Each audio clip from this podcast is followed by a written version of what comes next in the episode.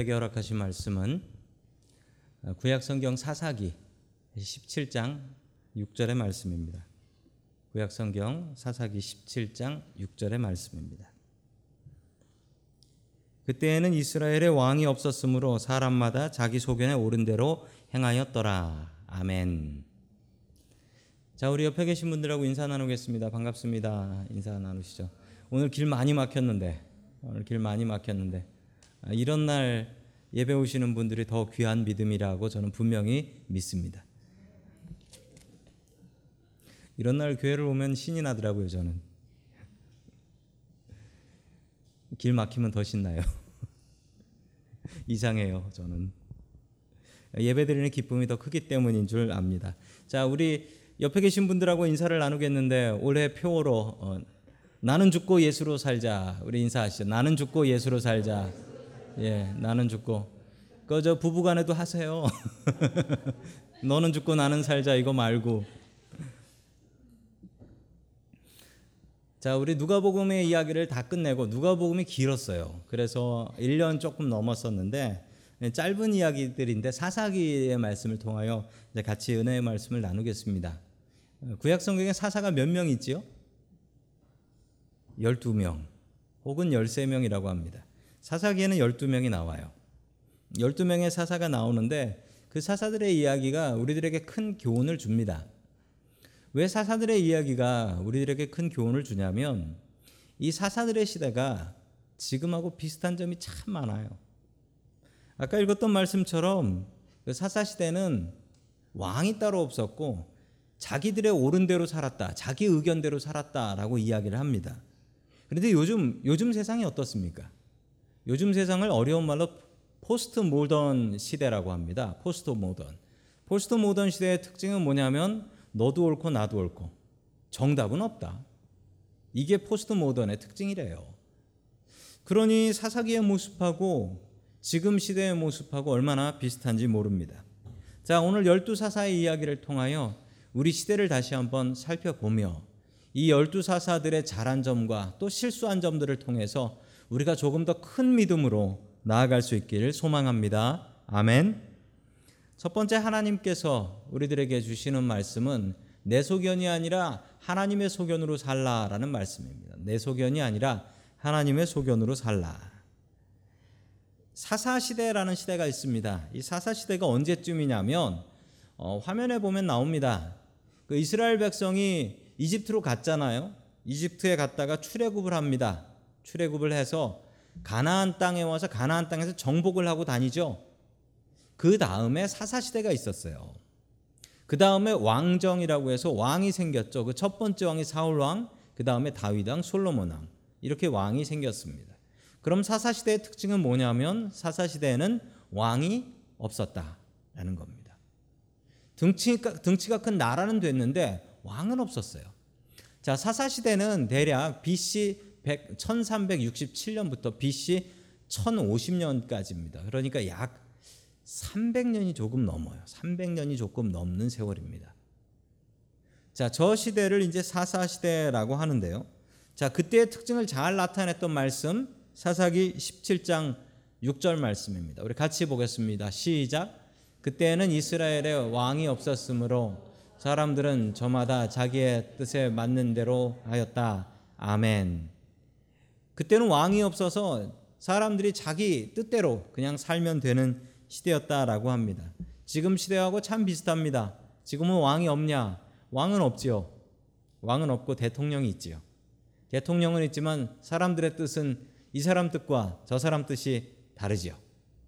공화당과 민주당의 뜻이 다르고 사람들의 뜻은 모두 다른데 스스로 자기가 옳다라고 생각하고 그 옳다라는 말을 너무나 많이 뭐 인터넷에서 댓글로도 하고 내 말이 옳다라는 다른 사람은 틀렸고 요즘 시대하고 너무나 비슷한 시대가 바로 사사 시대였던 것입니다. 이스라엘이 아직 나라가 되진 못했어요. 자, 출애굽할 때를 보면 이집트로 이민을 들어갔습니다. 누가? 야곱의 가정이 이민을 들어갔어요. 몇, 몇 명이었냐면 70명이었다고 해요. 70명이 이집트로 이민을 갔습니다. 그리고 400년 뒤에 이 70명이 엑소더스 출애굽을 해서 나왔어요. 나올 때 몇 명이었냐면요. 남자 어른 장정만 60만 명. 그러면 4인 가족으로 생각하면 얼마예요? 4, 6에 24. 240만 정도 되는 겁니다. 그러니까 이게 아주 큰 나라는 아니지만 상당한 나라가 된 거예요. 참 기가 막힌 하나님 뜻이죠.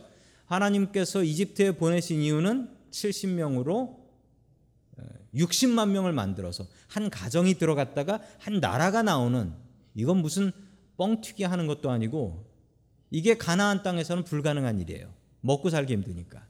이집트 땅에선 가능했어요. 그래서 하나님께서는 놀라운 계획으로 요셉을 이민 보내서 가족 이민으로 다 같이 이민 갔다가 이스라엘이라는 나라가 돼서 나온 겁니다. 자, 그러나 아직 나라의 모습은 아니었던 게 왕이 없었다라고 합니다. 그래서 스스로 자기 옳은 대로 했다. 참 민주적인 나라잖아요. 이게 디모크라시 아닙니까? 사람들마다 자기 의견대로 하는 것. 그런데 성경에 결론적으로 이야기하자면 사사시대는 암흑기였다. 다크이지였다라고 합니다.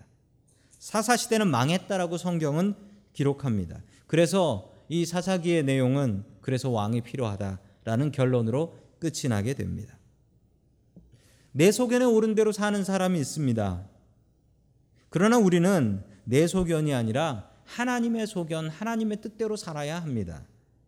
사사시대에는 각자 스스로 생각하기 옳다라는 뜻으로 살아갔습니다. 그래서 결론적으로 어떻게 됐냐면 사상의 맨 마지막에 보면 엉뚱한 이야기가 나와요.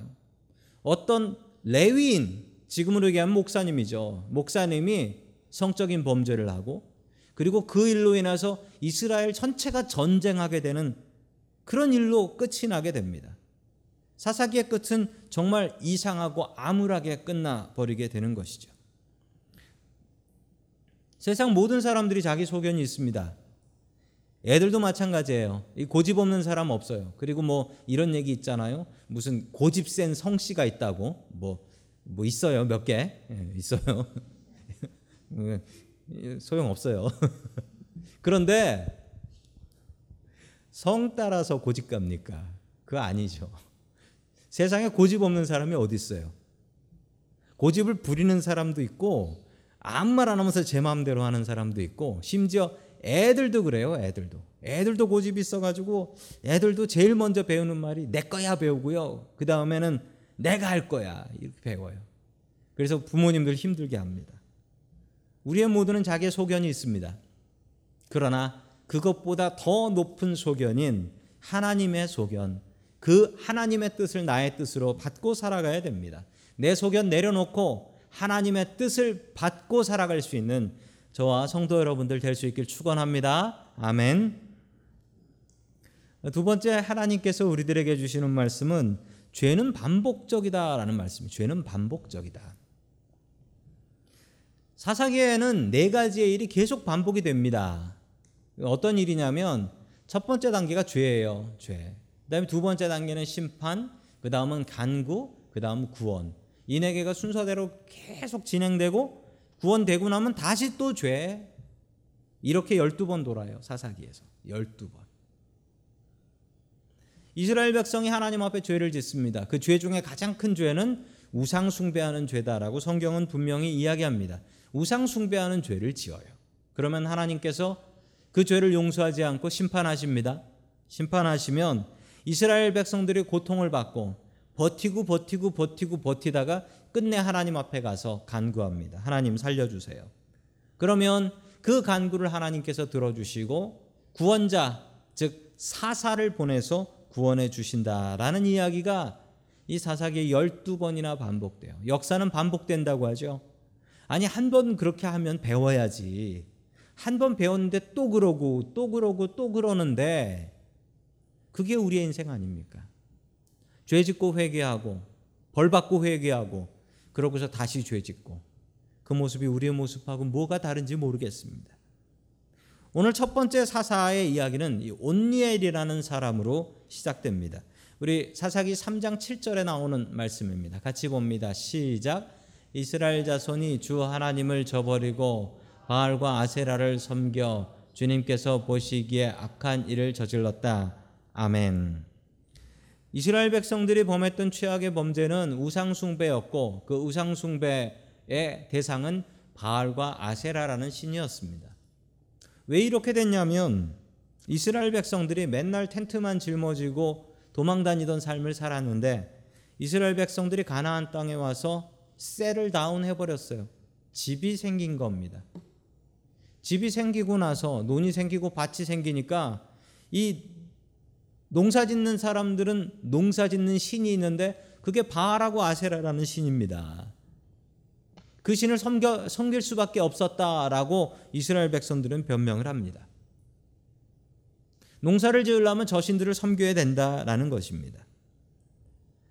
즉 이스라엘 백성들이 광야 생활할 때는 이런 신 섬기지 않았는데 가나안 땅 들어가니까 자리 잡고 나니까 조금 먹고 살만해지고 나니까 그때부터 우상 숭배를 하기 시작했다라고 성경은 이야기하고 있습니다. 우상 숭배가 가장 큰 죄였습니다. 우리도 이러면 안 되겠습니다. 먹고 살기 힘들 때는 주님 앞에 나와서 간구하고 기도하다가 조금 먹고 살만해지고 우리의 삶이 좀 셀을 다운 정착하고 이제 좀 먹고 살만해지니까 그때 기도 소리가 작아지고 더 예배드리지 않고 주님을 의지하지 않는 모습이 종종 우리들 가운데 있게 됩니다. 우리가 힘겹든지 어렵든지 잘 되든지 복되든지 우리가 주님 앞에 나와서 기도하고 오직 주님만 섬겨야지 주님 아닌 다른 것을 섬기는 죄를 하나님께서는 용서하지 않으십니다. 자, 계속해서 8절의 말씀을 봅니다. 시작. 주님께서 이스라엘 백성에게 크게 분노하시고 그들을 메소포타미아 왕 구산 리사다임의 손에 넘겨 주셨다. 이스라엘 자손이 구산 리사다임을 여덟 해 동안 섬겼다. 아멘. 메소포타미아 왕 구산 리사다임이라는 사람이 이름도 나라도 길고 왕 이름도 어렵고 구산 리사다임. 예, 저는 저분의 이름이 익숙합니다. 신학교 때 하도 많이 외워가지고 그래서 아는데 이 이름이 구산 리사다임이에요. 자, 저분이 쳐들어왔답니다. 그래서 8년 동안 그 메소포타미아 구산 리사다임 왕을 섬겼다라고 이야기하죠. 이 섬긴다라는 말은 어, 식민지가 되어서 세금, 조공을 바치면서 살았다라는 이야기가 됩니다. 하나님께서는 우리의 죄 때문에 우리를 심판하시는 분이십니다. 우리가 어려움 당할 때가 있습니다. 우리 어려움 당할 때 그 어려움이 두 가지일 때가 있어요. 첫째는 우리가 죄를 지어서 잘못해서 벌 주시는 것일 수가 있고 내가 잘못해서 벌 받는 게 아니라 그냥 하나님께서 나를 훈련시키려고 연단시키려고 더 큰 믿음으로 기도시키려고 주시는 것이 있습니다. 그런데 당할 때는 이 두 개가 내가 잘못한 건지 아닌지 알 방법은 없어요. 이건 목사도 모릅니다. 이건 몰라요. 그럼 우리가 뭘 해야 될까요? 그러면 우리가 고통당할 때 제일 먼저 해야 될 일은 하나님 잘못했습니다. 그렇게 기도하는 거예요. 왜냐고요? 내가 잘못해서 버려온 건지 훈련시키는 건지 어떻게 압니까? 근데 할 건 해야 하잖아요. 그러면 내가 주님 앞에 지은 죄들을 털어놔야 됩니다. 하나님 내가 이런 죄를 지었습니다. 이런 잘못을 저질렀습니다. 하나님 다시는 안 그러겠습니다. 이게 우리가 고난을 당할 때 제일 먼저 해야 될 일입니다. 스스로 해야 돼요, 스스로. 이건 스스로 하면 은혜가 되는데 옆에 사람이 이야기하면 시험이 돼요. 옆에 사람이 거 봐 너 그렇게 살더니 너 나 괴롭히더니 그렇게 됐구나 너 회개해 이러면은요 이건 은혜가 아니고 시험 중에 그런 시험이 없어요 이 고난 당하는 사람한테 가서 절대 그런 얘기 하지 마세요 절대 너 죄져서 그런 거니까 그 요배 친구들처럼 너 죄져서 그런 거니까 빨리 회개해 그래야지 심판이 넘어간다 이런 얘기는 하지 마세요 그냥 우리 크리스찬들은 옆에서 같이 기도해 주는 거예요 안타까워도 옆에서 기도해 주는 거예요. 그리고 우리 크리스천들은 스스로 깨달아 알고 내가 지은 죄 주님 앞에 나와 무릎 꿇고 기도해야 됩니다. 자, 8년 동안 올해도 버텼습니다. 그냥 첫 해에 와서 기도하면 되는데 8년을 기다렸습니다. 그리고 9절과 같이 일이 벌어집니다. 같이 9절 봅니다. 시작. 이스라엘 자손이 주님께 울부짖으니 아멘. 9절 앞부분의 이야기입니다. 이스라엘 자손이 주님께 울부짖었다라고 합니다. 이스라엘 자손이 결국 하나님께 8년 만에 울부짖게 됩니다. 그 8년의 고통이 너무나 길어서 괴로워서 아니 그런데 왜 8년까지 버텼어요? 왜 그랬을까요? 이 사람들의 마음은 이런 마음이 있습니다. 자신한테 고통이 와도 이건 그것이 아닐 것이야. 라고 스스로 생각합니다. 이건 내가 하나님께 죄져서 그런 게 아니야. 스스로 그렇게 생각합니다. 이렇게 8년을 버틴 거예요. 뭐하러 8년을 버팁니까? 우리에게 고통이 있으면 그냥 주님 앞에 나오세요. 그리고 무릎 꿇고 기도하세요. 1단계와 2단계는 누구에게나 있습니다. 죄를 지으면 하나님께서 벌을 주세요. 그건 누구나 있습니다.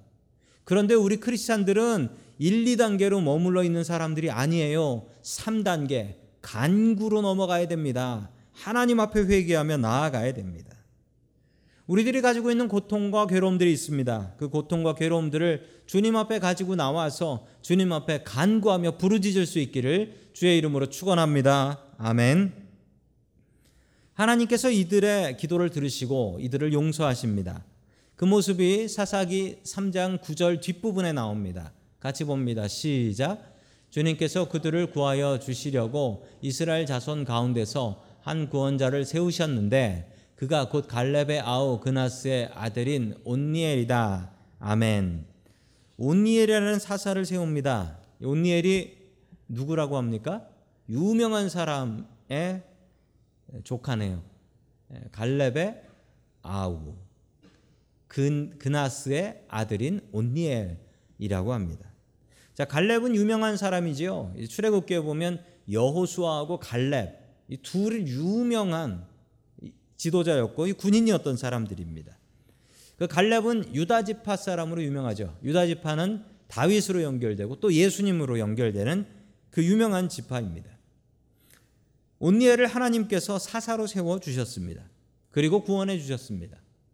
그런데 저는 여기서 갑자기 이런 생각이 듭니다. 왜 하나님께서는 사람을 세워서 구원시키시죠? 그냥 하나님께서 구원하실 수도 있잖아요. 그냥 하나님께서 그 이름 긴 사람 구산 리사다임 쳐가지고 그냥 하나님께서 끝내버리시면 되고 이스라엘 백성들이 보면 사람이 한 게 아니라 하나님께서 하셨다는 게 더 티가 나잖아요. 더 은혜가 되잖아요. 그런데 왜 하나님께서 사람을 세우실까요? 뒤에 보면요. 열두 사사들이 이게 다 잘한 사사들이 아니에요. 그 중에 뭐 삼손 같은 사람은요. 이거는 뭐 슈퍼 파워 초능력자인데 이 초능력자인데 아주 이상한 초능력자예요.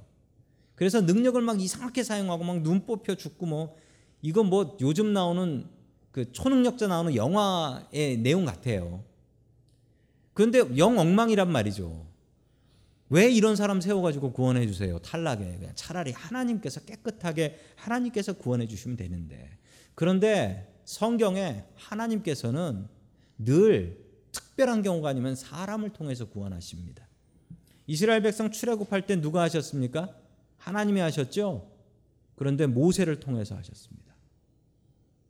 이스라엘 백성 이스라엘의 나라를 세울 때 하나님께서 사울과 다윗 왕과 솔로몬 왕을 통해서 했습니다. 그 사람들이 완벽했습니까?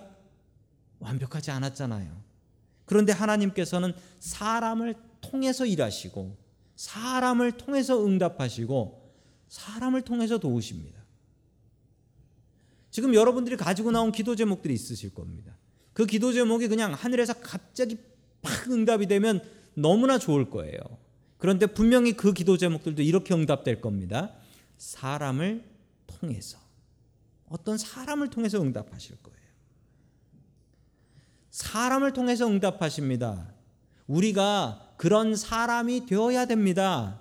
이런 사사들 같은 지도자가 되어야 됩니다. 하나님 앞에 쓰여지는 이 사사들 같은 일꾼들 될 수 있기를 주님의 이름으로 간절히 축원합니다. 아멘. 11절 말씀 계속해서 봅니다. 시작. 그들은 그나스의 아들 온니엘이 죽을 때까지 40년 동안 전쟁이 없이 평온하였다. 아멘. 온니엘이 있는 동안 40년 동안 아주 평안하게 살 수 있었다라고 이야기합니다. 이게 이렇게 해피엔딩으로 끝나는 게 아니에요. 사사기는 이런 이야기가 12번 반복됩니다. 그 300년 동안 이 12번이나 이런 일이 계속 반복돼요. 우리가 죄를 이야기할 때 죄가 손톱 같은 죄라고 합니다. 왜 손톱 같은 죄라고 하냐면 이 손톱은 잘라야죠. 자르면 또 자라요. 손톱 같은 죄. 죄는 잘라도 잘라도 계속 나옵니다. 그럼 손톱 뽑아버리면 될까요? 그렇지 않죠. 그래도 또 납니다.